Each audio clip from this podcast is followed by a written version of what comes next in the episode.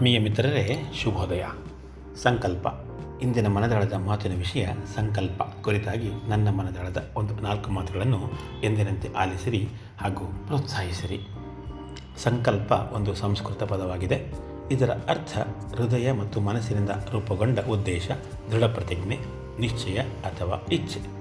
ವ್ಯಾವಹಾರಿಕವಾಗಿ ಆಚರಣೆಯಲ್ಲಿ ಸಂಕಲ್ಪ ಎಂದರೆ ಒಂದು ನಿರ್ದಿಷ್ಟ ಗುರಿಯ ಮೇಲೆ ಮಾನಸಿಕವಾಗಿ ಹಾಗೂ ತಾತ್ವಿಕವಾಗಿ ಕೇಂದ್ರೀಕರಿಸುವನೆಂಬ ಏಕಬಿಂದು ನಿರ್ಧಾರ. ಸಂಕಲ್ಪವು ಇಚ್ಛಾಶಕ್ತಿಯನ್ನು ಬಳಸಿಕೊಳ್ಳುವ ಮತ್ತು ದೇಹ ಹಾಗೂ ಮನಸ್ಸನ್ನು ಕೇಂದ್ರೀಕರಿಸಿ ಸಮನ್ವಯಗೊಳಿಸುವ ಸಾಧನವಾಗಿದೆ. ಆದ್ದರಿಂದ ಸ್ನೇಹಿತರೆ, ನಾವು ಕೈಗೊಳ್ಳುವ ಯಾವುದೇ ಕಾರ್ಯವು ನಮ್ಮ ಸಂಕಲ್ಪದಿಂದಲೇ ಆರಂಭವಾಗಬೇಕು. ಅಂದಾಗಲೇ ಖಚಿತವಾಗಿ ನಿರ್ಧಾರಿತ ಗುರಿಯನ್ನು ತಲುಪಲು ಮತ್ತು ಯಶಸ್ಸನ್ನು ಸಾಧಿಸಲು ಸಾಧ್ಯ. ಈ ನಿಟ್ಟಿನಲ್ಲಿ ಯಶಸ್ಸನ್ನು ಸಾಧಿಸುವಾಗ ಖಚಿತವಾದ ಆತ್ಮವಿಶ್ವಾಸ, ದೃಢವಾದ ನಿರ್ಧಾರ, ಸಂಘಟನಾ ಚಾತುರ್ಯ, ಸಹಕಾರ ಮನೋಭಾವ, ಕಠಿಣವಾದ ಪರಿಶ್ರಮ, ಕಾರ್ಯದಲ್ಲಿ ನಿಷ್ಠೆ ಹಾಗೂ ಶ್ರದ್ಧೆ ಮತ್ತು ಎಲ್ಲಕ್ಕಿಂತಲೂ ಮುಖ್ಯವಾಗಿ ಸಾಧಿಸಿಯೇ ತೀರುತ್ತೇವೆ ಎನ್ನುವ ಇಚ್ಛಾಶಕ್ತಿ ಮುಂತಾದವುಗಳು ನಮ್ಮ ಸಂಕಲ್ಪದ ಪೂರ್ಣತೆಗಾಗಿ ಜೊತೆ ಜೊತೆಯಾಗಿ ಸಹಕರಿಸಲೇಬೇಕು. ಅಂದಾಗಲೇ ಯಾವುದೇ ಸಂಕಲ್ಪವು ಸಂಪೂರ್ಣವಾಗಲು ಸುಸಾಧ್ಯ. ಈ ಮಾತುಗಳನ್ನು ಪುಷ್ಟೀಕರಿಸಲು ಸಾಂದರ್ಭಿಕವಾಗಿ ಉಲ್ಲೇಖಿಸಬಹುದಾದ ನಮ್ಮ ಮಹಾಕಾವ್ಯಗಳಾದ ರಾಮಾಯಣ ಮತ್ತು ಮಹಾಭಾರತಗಳ ದೃಷ್ಟಾಂತಗಳಲ್ಲಿ ಪ್ರಮುಖವಾದವು ಈ ಎರಡು ಘಟನೆಗಳು. ಅವು ಯಾವುವೆಂದರೆ ರಾಮಾಯಣದಲ್ಲಿ ಸೀತೆಯನ್ನು ಹುಡುಕಲು ಹೊರಟ ಶ್ರೀರಾಮ ಮತ್ತು ಸೈನ್ಯದ ಸಹಕಾರದಿಂದ ಕಟ್ಟಿದರೆನ್ನುವ ರಾಮಸೇತು ಹಾಗೂ ನಂತರದಲ್ಲಿ ರಾವಣಾಸುರನ ವಧೆಯ ಪ್ರಸಂಗಗಳು.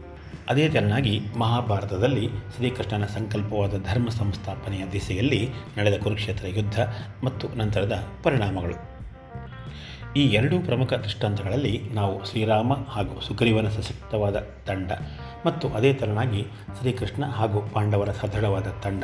ಈ ಎರಡೂ ತಂಡಗಳ ದೃಢವಾದ ಸಂಕಲ್ಪ ಮತ್ತು ಸಾಧಿಸಲು ದೊಡ್ಡ ಕೈಂಕರ್ಯಗಳಲ್ಲಿಯೂ ನಾನು ಮೊದಲ ಮಾತುಗಳಲ್ಲಿ ಹೇಳಿದ ಸಂಕಲ್ಪ ಮತ್ತು ಸಹಕರಿಸುವ ಎಲ್ಲ ಗುಣಲಕ್ಷಣಗಳನ್ನು ಕಾಣಬಹುದಾಗಿದೆ ಮಿತ್ರರೇ.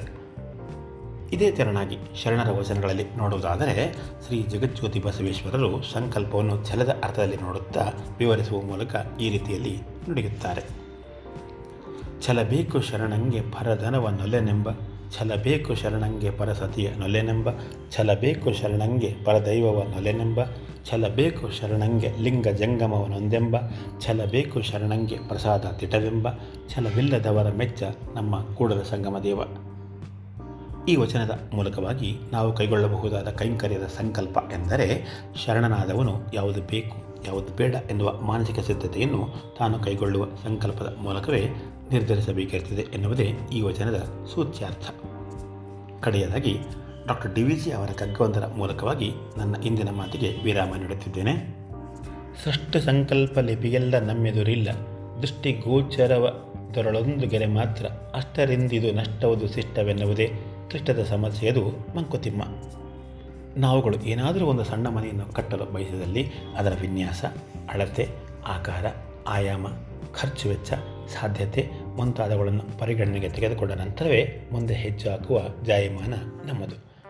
ಅಂತಹುದರಲ್ಲಿ ಆ ಸೃಷ್ಟಿಕರ್ತನು ಇಡೀ ಸೃಷ್ಟಿಯನ್ನು ಸೃಜಿಸ ಹೊರಟಾಗ ಎಂಥ ಅಗಾಧ ಸೃಜನಶೀಲ ಹಾಗೂ ಸೃಜನಾತ್ಮಕ ಯೋಜನೆಯನ್ನು ಹಾಕಿಕೊಂಡಿರಬೇಕು?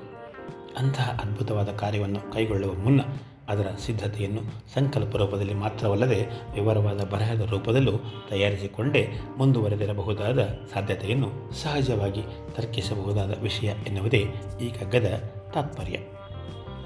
ಮುಂದಿನ ವಾರ ಮತ್ತೊಂದು ಕುತೂಹಲ ಕರಳಿಸುವ ವಿಷಯದೊಂದಿಗೆ ಮಾತಿಗೆ ಸಿಗ್ತೀನಿ.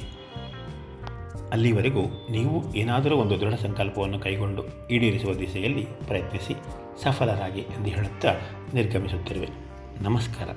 ಇಂತಿ ನಿಮ್ಮೆಲ್ಲರ ಆತ್ಮೀಯ ಗೆಳೆಯ ವಿ ಆರ್ ಮುರಳೀಧರ್.